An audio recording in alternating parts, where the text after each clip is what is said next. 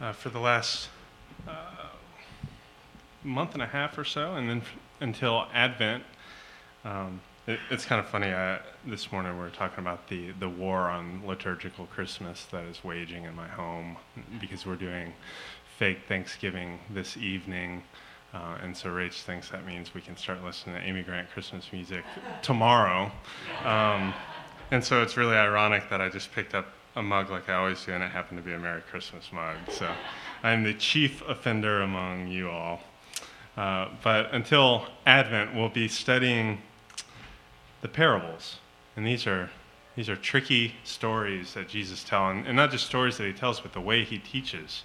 A third of his teaching winds up in these stories, these images, these characters that he cooks up um, to, to disrupt us, to disturb us, and um, to privilege the least and the last and the littlest and the lost and those on the verge of death among us.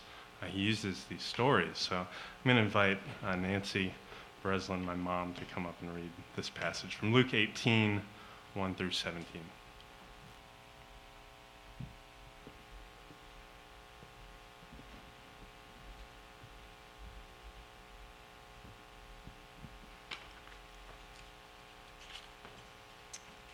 Three parables, and so the first one is titled Justice for the Faithful.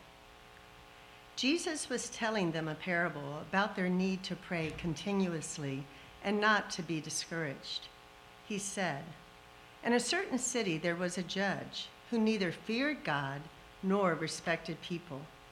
In that city there was a widow who kept coming to him asking, Give me justice in this case against my adversary.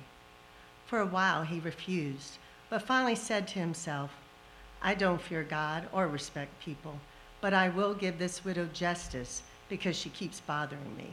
Otherwise, there will be no end to her coming here and embarrassing me. The Lord said, Listen to what the unjust judge says. Won't God provide justice to his chosen people who cry out to him day and night? Will he be slow to help them? I tell you, he will give them justice quickly. But when the human one comes, will he find faithfulness on earth? Our second one is the Pharisee and the tax collector.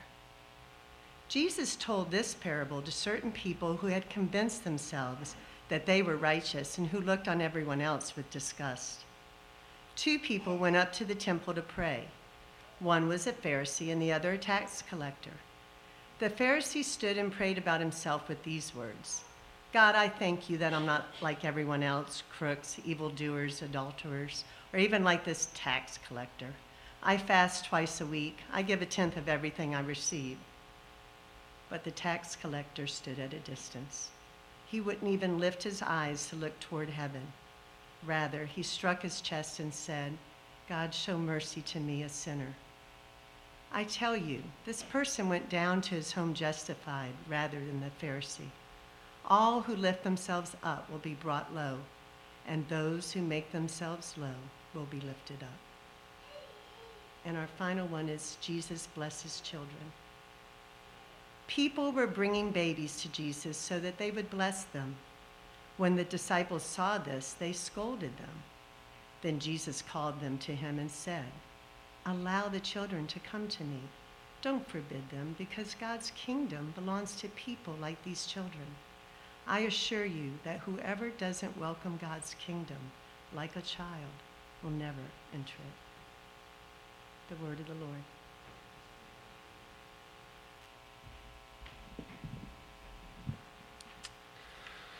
So, a few nights ago, we had one of those bedtimes in our house for those parents of preschool age kids, you know what I mean by one of those bedtimes. You know what I'm talking about. For us, it meant hearing a cr- quiet creeping on the stairs when we were trying to decompress from our day and just watch a little bit of Walking Dead. You know? It's that surreal intersection of TV worlds and real life where, you know, and it's, of course, during Halloween, Halloween week, where a real life zombie appears on your stairwell and you thought the coast was clear. Meanwhile, a cinematic zombie appears to Rick Grimes and co., you know? Our walker wasn't looking for flesh, I don't think. I hope not. But she was looking for first a little thimble cup of water, then to use the potty, and then probably to use the potty again. And she needed to make sure the ceiling fan was on, you know, the alarm clock was working. You know, remembering that we hadn't laid out the next day's clothes to spec. You know, we have a lot of protocol in our house. You get to a certain point when all of your well thought out and disciplined parenting just kind of goes out the window to sheer pragmatism. What's going to get this kid in bed? It's like a hostage crisis. We're just trying to get her down from the ledge. The final request that she made was for a short story. And here's the awful thing when you're a pastor, and this is probably repayment for all of the material she gives me, you know? The awful thing is that when someone asks you for a short story, it's the, the first short story that comes to your head is probably going to be the parable that you've been studying that week. So, after all, Jesus was really fond of short stories, so I'm just trying to follow Jesus. So I settled in to explain to Noah what a judge's job was and why that woman with no family was so sad and what made her want to keep asking the judge questions and questions and questions. You heard this story. This is the worst all time bedtime story to tell someone like this in this situation. How you say to someone who's persistent, we'll put it that way. It's one that prizes, it's one that makes a hero out of a woman who rags her way into getting what she wants. Surely Jesus cannot be encouraging this kind of behavior. This week's parable of a, a certain city with a certain judge and a certain widow is pretty scandalous good news. And it's not just good news, it's great news. That Jesus opens the door for us to be brats. For us to go around like three year olds saying, please, please, please, please. Even a bad judge or a bad parent is going to give in to this at some point. Maybe not even for close to the right reasons. Surely we should expect a good God, a just judge, a tender father. You know, the father that we studied a couple weeks ago that runs to his son with open arms and engulfs him and interrupts him and clothes him like a son and throws a feast. That kind of father. Sure we, surely we should expect that Father to give us even better attention. You see that while God the Father hasn't read parenting books, he's not a helicopter parent or a tiger mom. He's not really concerned with like French parenting methods or like, you know, how to. He, he knows what he's expecting when he's expecting, right? We, we know that about God. He's chosen to compare and contrast himself to an unjust judge or a, a bad parent. If even the most unjust, undisciplined, uncaring acts this way, how much more will our Heavenly Father hear us? How much more does He care for us? We take comfort, and this is on the heels of Reformation Day, we take comfort in Martin Luther's prayer to the Lord. He says, Although you could rightly and properly be a severe judge over us sinners, now through your mercy implant in our hearts a comforting trust in your fatherly love. And let us experience the sweet and pleasant Savior of a childlike certainty that we may joyfully call you Father, knowing and loving you and calling on you in trouble. So, this is a parable about prayer. This is the essence of prayer coming to the Father as children, being empowered by the Spirit in our spirits to cry, Abba, Father, desperate, trusting, needy, hoping. And a quick side note while I was preparing this. Was it sexist for Jesus to make a nag out of this widow? Like that, that kind of bugged me. But before we go too long thinking that way, of Jesus basically sitting here and making like a chauvinist joke, like women can't live with them, can't live without them. Am I right? You know, I think instead Jesus making is using a stereotype to subvert a stereotype. You go back a few pages in your Bibles, and you find another stigmatized female character, an unwed pregnant teen, and I think you know where this is going, who becomes the very vehicle for God to show up in the person of Jesus. Mary is the bearer of God's Son. In her weakness, smallness, unlikeliness, and leastness, Mary acts faithfully and responds in prayer. Again, prayer. Read scripture with the eyes of prayer and you see how often it pops up. Not necessarily with a manual of how to do it, but just that that's what God's people do. And so Mary responds in probably the best prayer that, that we could hope through the Spirit to muster My soul magnifies the Lord. When the gospel transforms our imaginations, our ears should perk up when we're reading scripture or when we're out in the world and we encounter an unlikely little guy, the unlikely girl, the forgotten, the outsider. When we read this or we see this in our everyday lives, that's normally the very sight, the very character, the very person where God's best, most surprising, and most important work starts. But these parables are mostly about prayer. Luke gives us a clue to start. He doesn't want us to miss this. It says, Jesus was telling them a parable about their need to pray continuously and not to be discouraged. Why, why then does he include the story if that's just the point, right? This is a theme that the Apostle Paul picks up in his letter writing. Do not be anxious in anything, but in every situation, by prayer and petition, with thanksgiving, present your request to God. And the peace of God, which transcends all understanding, will guard your hearts and minds in Christ Jesus. Philippians 4. Or rejoice always, pray continually. Give thanks in all circumstances, for this is God's will for you in Christ Jesus. 1 Thessalonians 5. The need to pray continually and not be discouraged reliance and stamina, boldness and endurance. This is what it means to long for God. This is something that's put in each and every one of us. This is what it means to follow Jesus. This is what it means to be part of God's kingdom. To pray like this, to think like this, to long out loud. But what does this prayer sound like? For one, I think this prayer sounds like, and, and I'm, I'm not going to give you a prayer to pray, but I think this, this prayer sounds like impatient discontent. It sounds like that widow. It sounds like unwillingness to take things the way they are. Because when we look around, it looks like sin and death are winning. And to accept that that's true and permanent means not to have faith that despite all the evidence to the contrary, Jesus is Lord. God is just.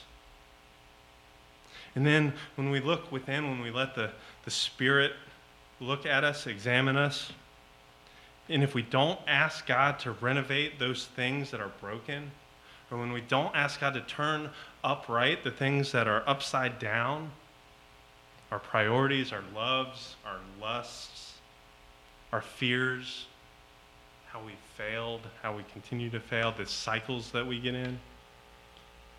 If we don't look for that, if we don't if we aren't discontented with that, I'm not sure how much we respect Jesus as Lord there.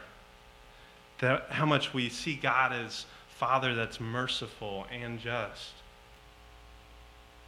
St. Teresa of Avila says, you pay God a great compliment by asking great things of Him. I think that's external as much as it's internal. Put that way, our persistent prayers become less pestering and more subtle confidence, not in ourselves, but in God. Even when you don't think you're confident in God, even sometimes when you doubt that God's listening or God's there, praying is an act of spirit sparked, defiant faith refusing to forget God's faithfulness. Prayer like that changes us. This sort of impatient, discontented prayer jars us from getting used to the way things are. The Psalms are strewn with it. If you, if you do want me to give you a prayer, I'll just give you a Bible and tell you to flip the Psalms. These Psalms are strewn with widow like questions, goading God to get going. Show up, wake up, because if you're not here, there's no hope. Why, O Lord, do you stand far off? How long, O Lord, will you forget me forever? My God, my God, why have you forsaken me? Wake up! Why do you sleep, O Lord? How long, O God, is the foe to scoff? Has God forgotten to be gracious? How long will you be angry forever? How long? Do you see somehow, somewhere in yelling these things at God, you somewhere fallen over the line into back trusting in God? The widow teaches us anything, it's that God is not afraid to field our request. You see, when we when we talk like this to God, it, it might sometimes sound like we're that kid in the back seat saying, Are we there yet? But implicit in that is we're not there yet. And there is a future that God's in control of, that God's seen, and that God's pulling us into, where injustice is overturned, evil is cured, and death is finally defeated. God is not afraid to field our requests. He's not afraid to hear our cries. How often do and I, I, say this about myself, but how often do I use anything but God for my sounding board for this sort of thing? Like, I, I use my wife, and not normally verbally, normally very passive aggressively. Or I use my friends, or I use strangers. Like, that's the worst, right? If you're frustrated or hurt, it means you're paying attention. That's what this sort of prayer tells us the kingdom is, not, is at hand, but it's not here yet. So we pray and we pray and we pray like this widow. Thy kingdom come, thy will be done on earth as it is in heaven. In Durham as it is in heaven, in our homes as it is in heaven. We pray that there's more overlap. We pray that the me here on earth is more like that perfected me in heaven as above, so below.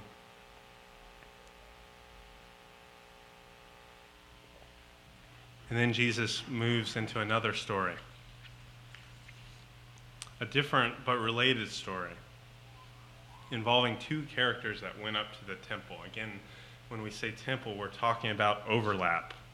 We're talking about that thin place of prayer where God and man, where heaven and earth intersect, where humanity might meet God, who's wholly other than us, who's completely holy. That's, that's why all the hoops to jump through, to remind ourselves that we're not God, but we can encounter God.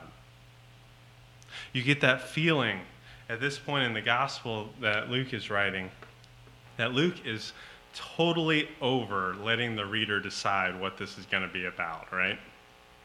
He says, Jesus told this parable to certain people who had convinced themselves that they were righteous and who looked on everyone else with disgust. Again, why does he tell this story after that? Uh, he sums it up. He's, Luke is such a bad storyteller.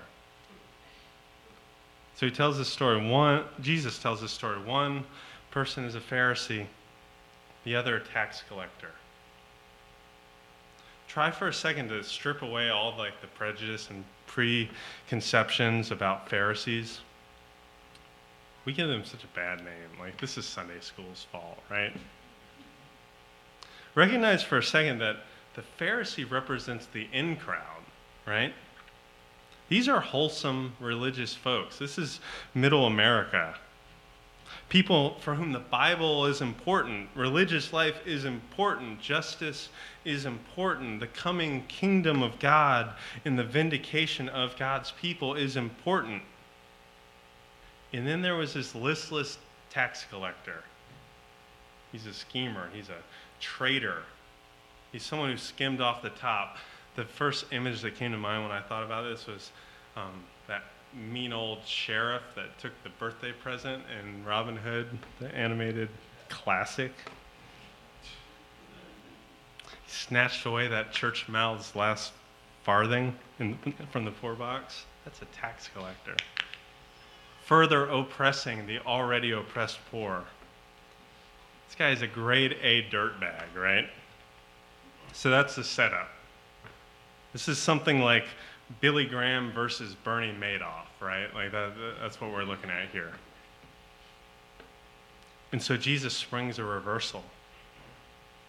The Pharisee who certainly read, if not wrote, the book on justification, how to be right with God, goes home justified in his own eyes, while the unjust tax collector's prayer sets him right with God we flash back to Mary's song in that last line about the low being brought high and the high being brought low. He has shown strength with his arm. He has scattered those with arrogant thoughts and proud inclinations. He has pulled the powerful down from their thrones and lifted up the lowly. He has filled the hungry with good things and sent the rich away empty handed. Or maybe from Isaiah 40 every valley shall be raised up, and every mountain and hill made low.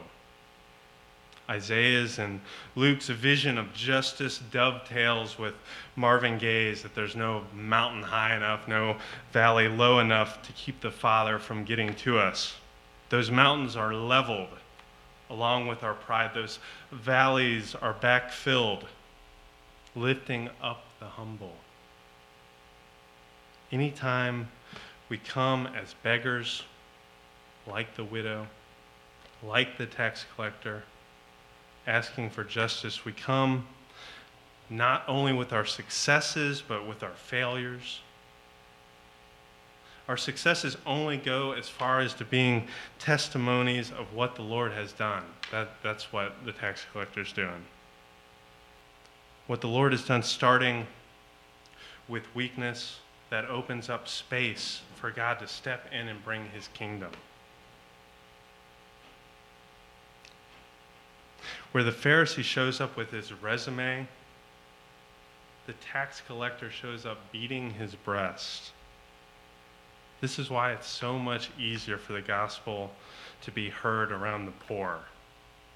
And make no mistake, Matthew says in the Beatitudes, the, the poor in spirit. Luke says, blessed are the poor.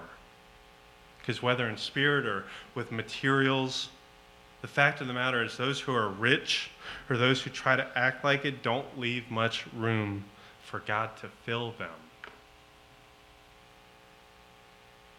As a result, the religious Pharisees' prayer is more like talking, and the quote unquote sinners is more like listening. The Pharisees looking to bring something to the party, the sinner shows up beaten down and open armed. And it's because of Jesus' beaten down, open arms on the cross. It's because Jesus, that truly human one, being raised by God's Spirit, that we can be drawn in by God and embraced. That we can be drawn in, even and especially in our weaknesses, in our sin, in our brokenness, not despite it. Hebrews says, Let us then approach God's throne of grace with confidence. That confidence, that praise to God because we know He's there and listening. Confidence that we may receive mercy and find grace to help us in our time of need. So we come in times of need. And if we're honest, we're always in times of need. Maybe that's where the segue is to the last little block of this text, where Jesus accepts these kids. He, he doesn't just accept them, he encourages them. He says, don't put any obstacle in their way of coming to me. Let the kids come. Let them come running. Let them come needy. Let them come a little too unreserved, because that's what kids do. Let them come honest and unsuspecting. Let the kids come unscolded. Let them come with nothing to contribute. Let them come with unrealistic expectations, like those preschool boasting matches. My dad's better than your dad, right? Because God our Father is everything because Jesus is all in all. So we come. In Christ, we have bold and confident access to God through his faithfulness, through Jesus. And finally, Jesus warns, warns I assure you that whoever doesn't welcome God's kingdom, welcome God's kingdom like a child will never enter it. I wonder if this is a little twist on, on something Jesus has done elsewhere. You Remember when he, he told that little, that little stumbling block phrase about how the rich won't enter the kingdom of heaven, but if they do, it'll be as hard as a camel trying to get threaded through an eye of a needle. I wonder if this is kind of like, kind of like a, a remix of that. You know, that a rich person's going to be too bulky, too puffed up, too full to be emptied. You might imagine here when Jesus say, saying that you have to enter the kingdom like a child, that it's something like, unless someone can go through the tunnel of the Chick fil A play place, you cannot enter the kingdom of heaven. You got to fit into this place of wonder, into this place of need, into this place of needing to be long, needing to be embraced. Entering the kingdom of a child like a child, like a child who never tires of expecting great things from her father, like a child who delights in being included in her father's work. Wasn't that cool when your dad let you in on what he was doing, let you help? Like a child, like a sponge. Kids, it's amazing how kids can learn. It's amazing how much they want to learn. It's amazing how much they learn just by being there, like a child, taking it all in. God's kingdom is for his kids. Glory to God. I want to close with a child's prayer um, taught to us by God's Son, Jesus. Um, so, uh, before we move into confession um, and conversation with God, I invite you guys to, to join me in the Our Father that Jesus taught us when he taught his disciples how to pray. So join me. Our Father, who art in heaven, hallowed be thy name. Thy kingdom come, thy will be done, on earth as it is in heaven. Give us this day our daily bread, and forgive us our trespasses, as we forgive those who trespass against us and lead us not into temptation, but deliver us from evil. Amen. Father, we thank you for access to you. We thank you for opening the kingdom wide to us when we act and approach like kids. May we, may we relearn how to be your kids. May we relearn how to ask and ask and ask and bend your ear because your ear is wide open to us and you answer and you hear. May we come to you with nothing but what you'll give us. No boasting, no pride, nothing we've done, but everything you've done, everything you've given us, all your grace. Lord, in this next couple minutes, give us Give us the gift of being honest to ourselves. Give us the gift of silence where we can hear you. Father, for those folks in the room that, that need to just ask and ask and ask and seek you, Lord, hear, hear our prayers.